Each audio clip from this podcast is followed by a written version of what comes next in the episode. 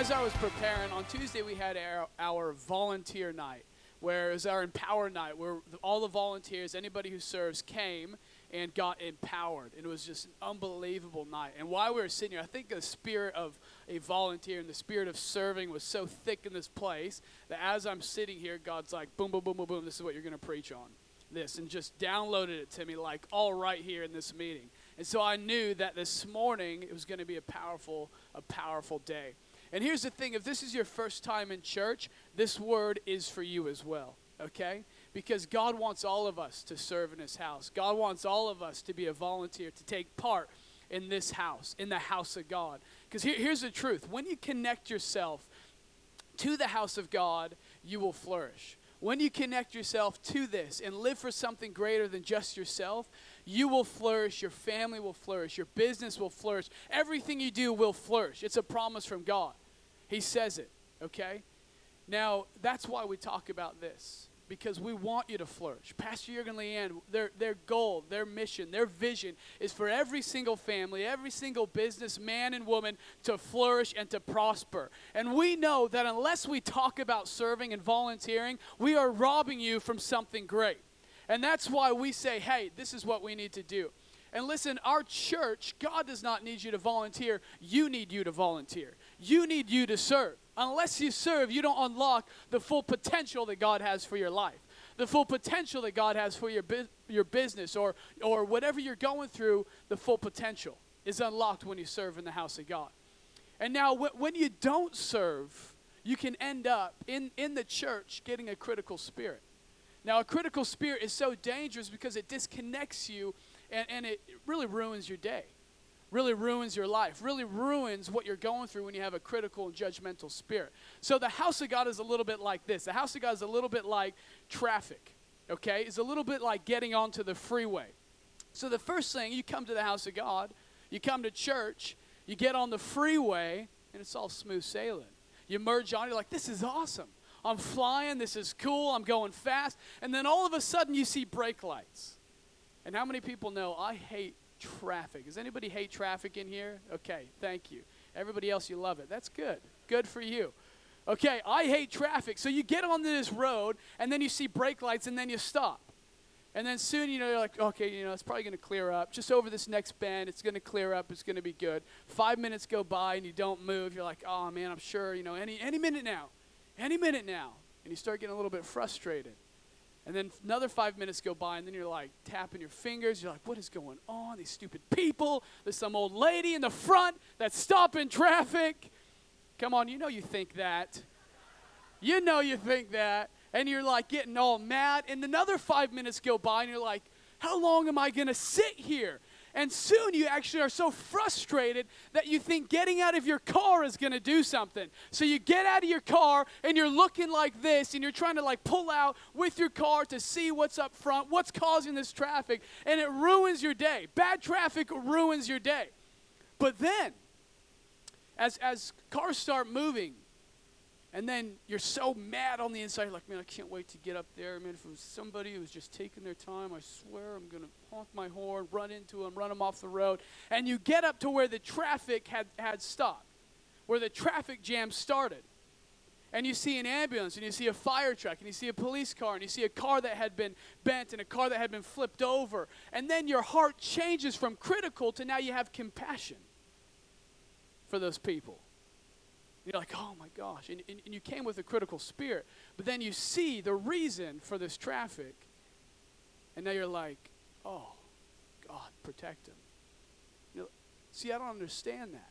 Or you, you get up to where this traffic jam was and there's nothing there. And that just ticks you off even more. Why? Because there is nothing there. You're like, why was there traffic in the first place? There's nothing here. I don't understand it. And it ruins the rest of your day. See, church is kind of like that sometimes okay, where you get on and you come to church first, and then you hit a traffic jam, and then something stops and you get a hiccup, and something happens that you don't like, and you get upset about it. And time goes on, and it seems like it's not getting fixed, and problems aren't getting solved. And what is this hiccup, and why are we stopped? And you get up to where the problem had occurred and nothing is there. See, what has happened is why traffic was stopped and why you couldn't see the pastors and the team and the staff were taking care of an issue, were taking care of a problem, were taking care of a hardship, and you didn't see it.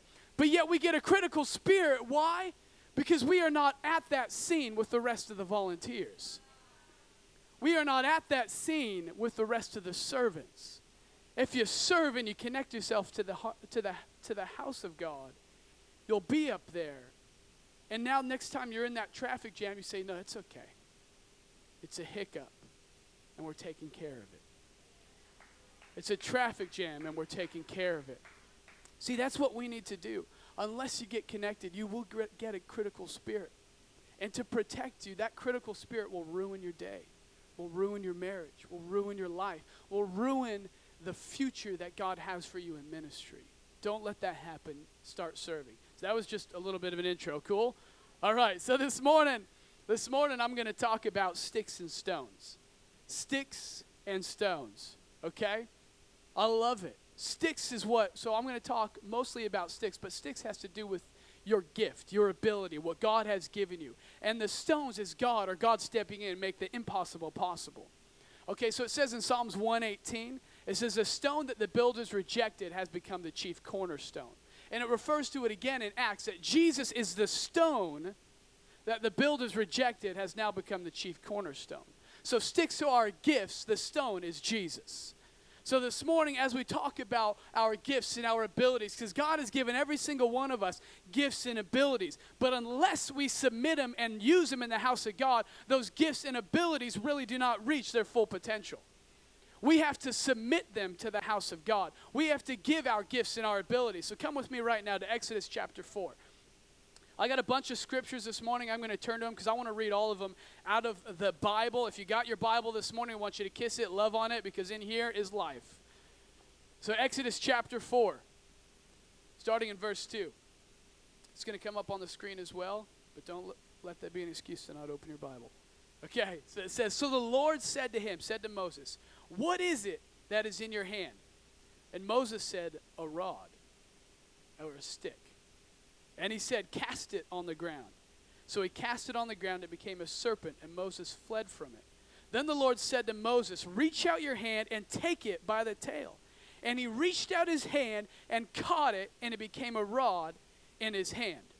Listen, your stick or your gift that you possess in your hand that stick or that, or that gift does not become powerful, does not become touched by God unless it is thrown at the foot of God, unless it is released at the feet of God. See, Jesus says, or God says to Moses, What is in your hand? He says, A rod or a stick. God says, Throw it down.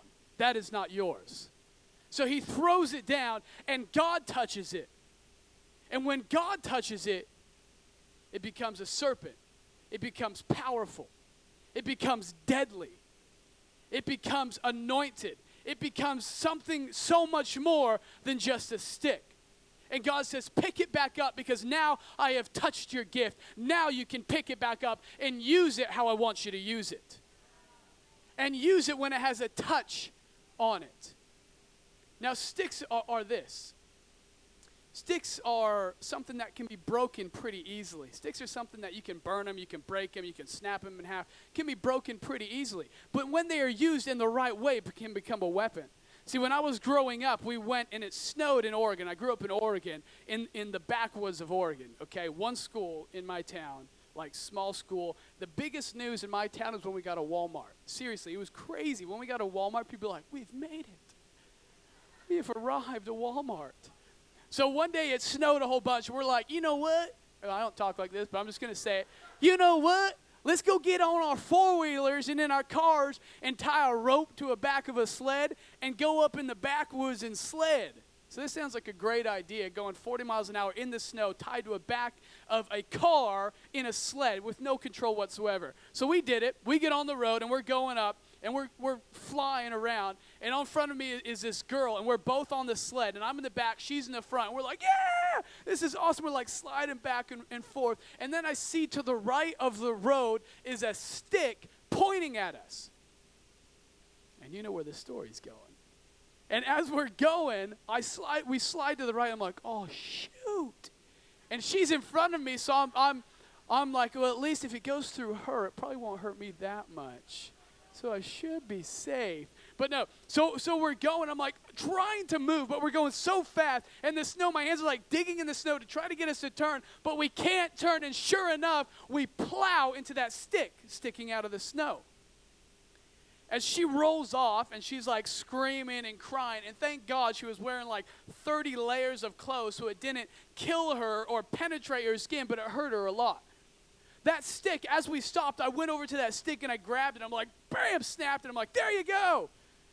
That stick snapped it. So that, so that stick, listen, that stick that I could easily snap with my hand, when it was used in the right way, became a weapon. How many people have seen the movie Braveheart? Braveheart, they're up against the English, and they have all these horses, and William Wallace says, okay, let's get a bunch of big sticks. So they take these sticks off of trees that can be used for firewood or just for shade or whatever, and when they sharpen these sticks, the sticks become a weapon.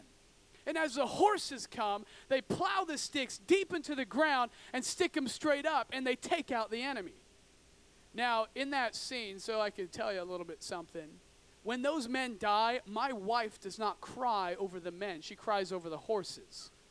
Okay, that's not part of this, but I just wanted to throw that in here. I think that she's crying over the lost men that have like, laid down their lives. I'm like, you're right. It's so sad. Can you believe those men died? She's like, I don't care about the men. Those poor horses. They did nothing. And I'm like, oh my gosh.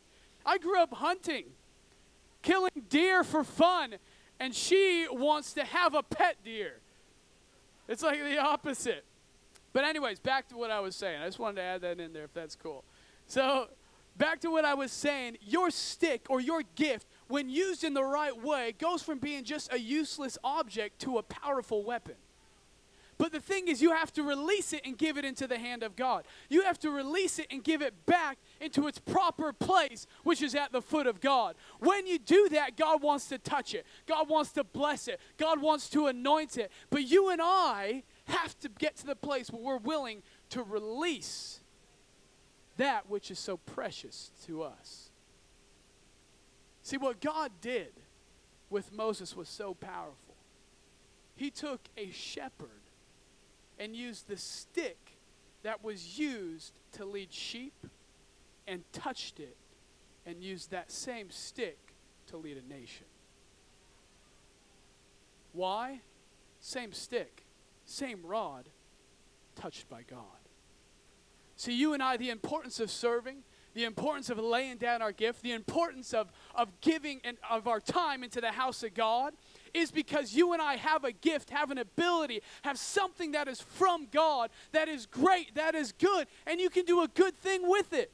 But it's not a God thing unless you release it into the hand of God. Unless you come here and go out those doors and go to our players booth, sign up to be a volunteer and say, you know what? I have a gift, I have ability, but I know that unless I release it, it will amount to nothing. And so you have an opportunity this morning to release your gift.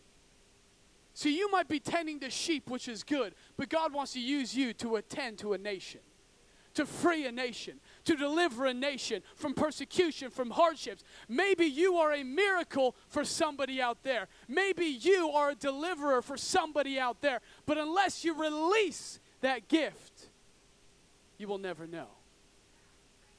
See, guys, it is so important for us to release our gifts. And you know what I love about this? Is your gift or your rod needs to be submitted to leadership and I'm going to prove it. So we, we, we think that, oh, no, no, no, God has given me a gift, so I'm going to go out and do my own thing. Oh, man, it doesn't work like that. I'm going to go out and, and do my own thing because God has given it to me. I will do my own thing. So check this out. So Aaron takes the rod. Okay, and Aaron's the one that's like doing the miracles, touching the sand, turns the lights, doing these things. Okay, Aaron is the one doing it.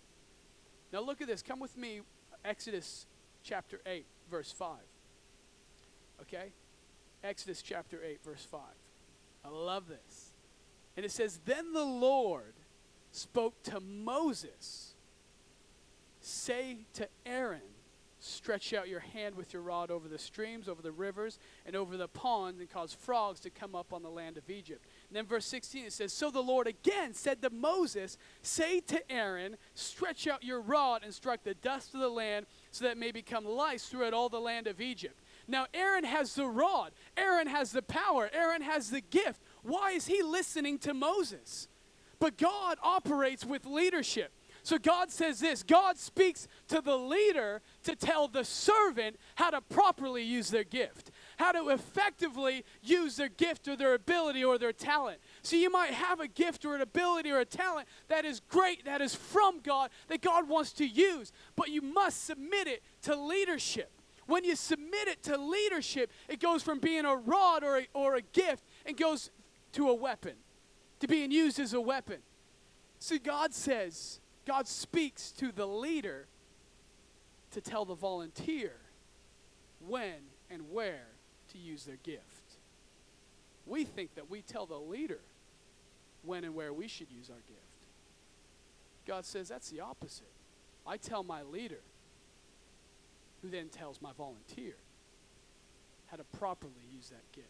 And it's not to hurt you, it's not to humble you, it's not to break you down or show you, oh, you're just a volunteer. No, no, no, no, no. The purpose is so that your gift and your ability is effectively used, is used to the fullest of its, of, of its capacity or ability. It's like if you had a gun with no bullets. And you're like, man, this thing is awesome, but I can just hit people with it. Your leader's job is to put bullets in that gun so you can use it and tell you how to point it and where to point it and how to shoot it and how to aim it and how to properly, effectively use this weapon that God has given you. God gives you the weapon, but unless you got a leader that you're submitted to, it will never be used effectively and properly. Amen?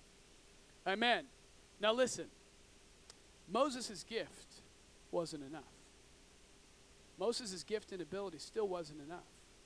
Exodus 17. I know we're reading a lot of 17. I'm going to talk about Moses. I'm going to talk about David. Okay, it's going to be cool. Both similar stories. Exodus 17, verse 8 says this Now Amalek came and fought with Israel and Rephidim. And Moses said to Joshua, Choose us some men and go out, fight with Amalek. Tomorrow I will stand on the top of the hill with the rod of God in my hand. So Joshua did as Moses said to him and fought with Amalek. And Moses, Aaron, and Hur went up to the top of the hill.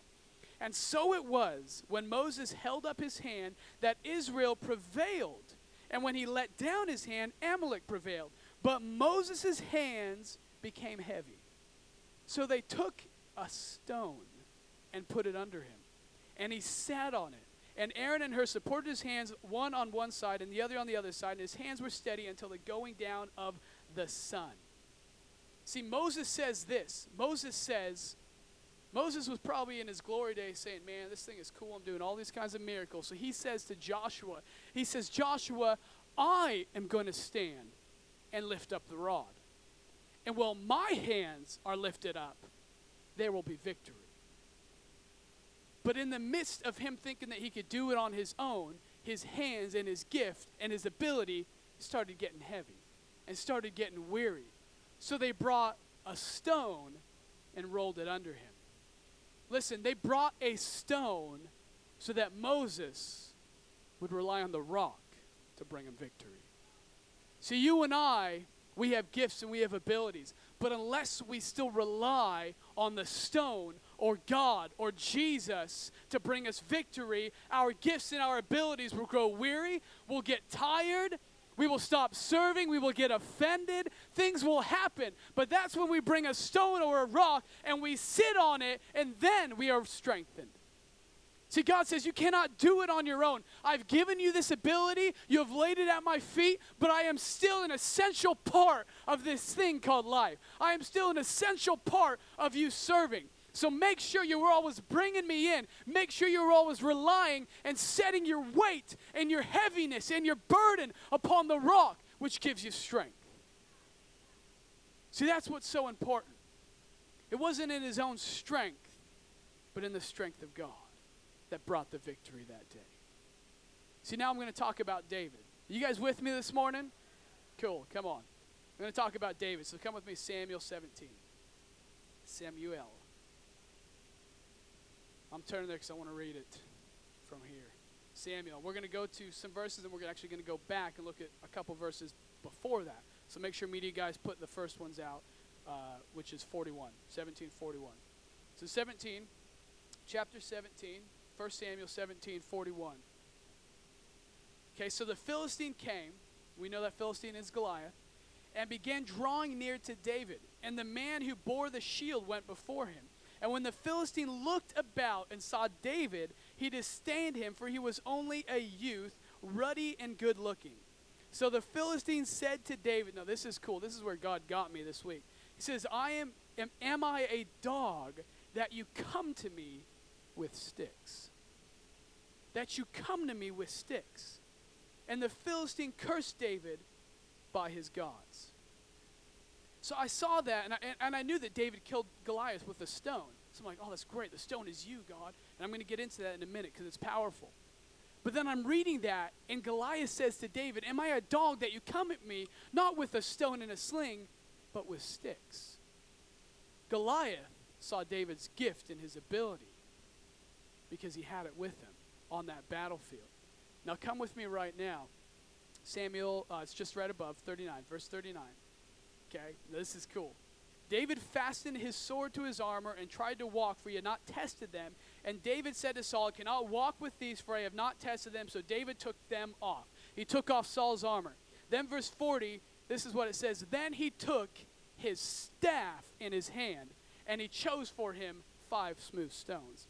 David took his staff or his stick, which is his gift and his ability to go out onto the battlefield. He didn't take somebody else's gift, somebody else's ability, somebody else's calling, somebody else's thing. It did not fit him. He could not wear it. He said, I'm taking my gift that God has given me to go out onto this battlefield.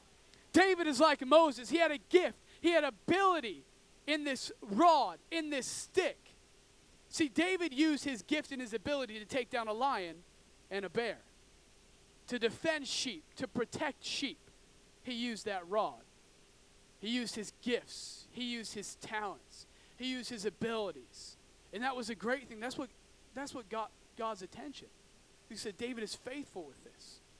David is faithful with this ability that I've given him, with this gift that I've, that I've given him.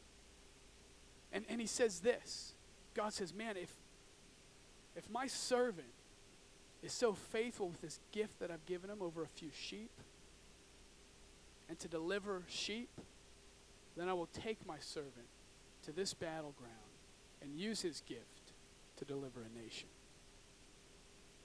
God used David's gifts and abilities to deliver a nation. Why? Because David showed up at the battlefield. David showed up at that battlefield. And I love David's heart because he understands this. As he gets to the battlefield, he just came, just came from tending sheep, watching sheep. But when he gets to the battlefield, his, his speech and his language changes. So he comes to Saul and he says, Hey, Saul, I want to take down this giant, okay? And Saul's like, No, you probably can't do it. You're kind of just a youth, don't really have anything. And David's like, No, no, no, you don't understand. And so David goes into this trying to convince Saul, and he says, Look, Saul, he says, Your servant he changes his language and says, Your servant used to keep his father's sheep. He just came from keeping his father's sheep. What do you mean you used to? You were coming here to give your, your brothers cheeses and breads and go back to tending sheep. But David says, No, no, no, no, no. See, because I was serving, because I was here on this battlefield, I know that when I came to here, I know that my gifts and my abilities were for this purpose. And so he changes his speech from saying, I tend them now, to I used to tend them because my destiny now lies on this battlefield with this giant. And so David says, Your servant used to keep his father's sheep. And when a lion or a bear came, I struck him and I killed him and I delivered these sheep. And I delivered these sheep. And he says, This Philistine will be just like the lion or the bear. And so he goes and he goes out to the battlefield with his rod in his hand, with his gift and his ability in his hand. But what's so unique is David understands that he cannot do it on his own. that his gifts and his abilities are not enough for this battle. Are not enough. They were enough for the lions and the bears, but were not enough for a giant, for a God purpose, for a God dream. They were not enough. So he stops by a stream and picks up five smooth stones. Picks up Jesus. He picks up his king. He picks up God because he knows that he cannot do it in his own strength. He must have God to bring victory. And the Bible says that as he gets onto the battlefield, he runs toward Goliath and he puts a rock in his sling. And listen, I'm like, oh, did he have a staff or did he not? It doesn't really stay, say. But if you're running and you have to put a rock in a sling, he doesn't have that staff in his hand. So David picks up those rocks, goes to the battlefield, lays down his staff, and runs toward the giant with God in his hand, with the anointing of God, and puts it in the sling, and winds it up, and launches it at Goliath, and takes him down. His gift and his ability got him to the battlefield, church. But God brought the breakthrough. So we have to make sure that we are always giving the true honor giver of the gift, to the giver of our abilities, to the giver of what God has given us. We give him the honor back because it is him that will bring the breakthrough. And listen, if your dream or your business does not require you to pick up a stone to bring breakthrough, maybe it's really not a big enough dream or a business. Jesus says, David, your, your gift and your ability was okay for these lions, was okay for, for one business, was okay for one dream, was okay for this one thing that you had. But it's not enough because there is a time coming where I will bring you to a battlefield and you will face a giant, and you must rely on me to bring the victory. See, church, this morning, we, we come here and we have our gifts and our abilities. And this is Players Month. Get in the game, volunteer. Why? Because every single person in here, and I can actually have the keys come up. I know it's early, but that's good. We'll get out of here early. Come on. That's a good thing. So you can come up, keys player. Um, and just just keys. I want I want the uh, musicians. You guys stay, man. You guys just receive this morning. Cool. Just receive. Amy, I'll pray for you afterwards. I love you. She's incredible. But uh, we, we have to, God has given every single person in here a gift and an ability. Every single one. And every single one is unique. Don't get into a comparison battle. Don't compare your gift with somebody else's. God didn't give your gift to do the same thing as this other person. You can't compare. You can't do it. Because you can do what you can do, and they can do what they can do. They can't do what you can do, and you can't do what they can do.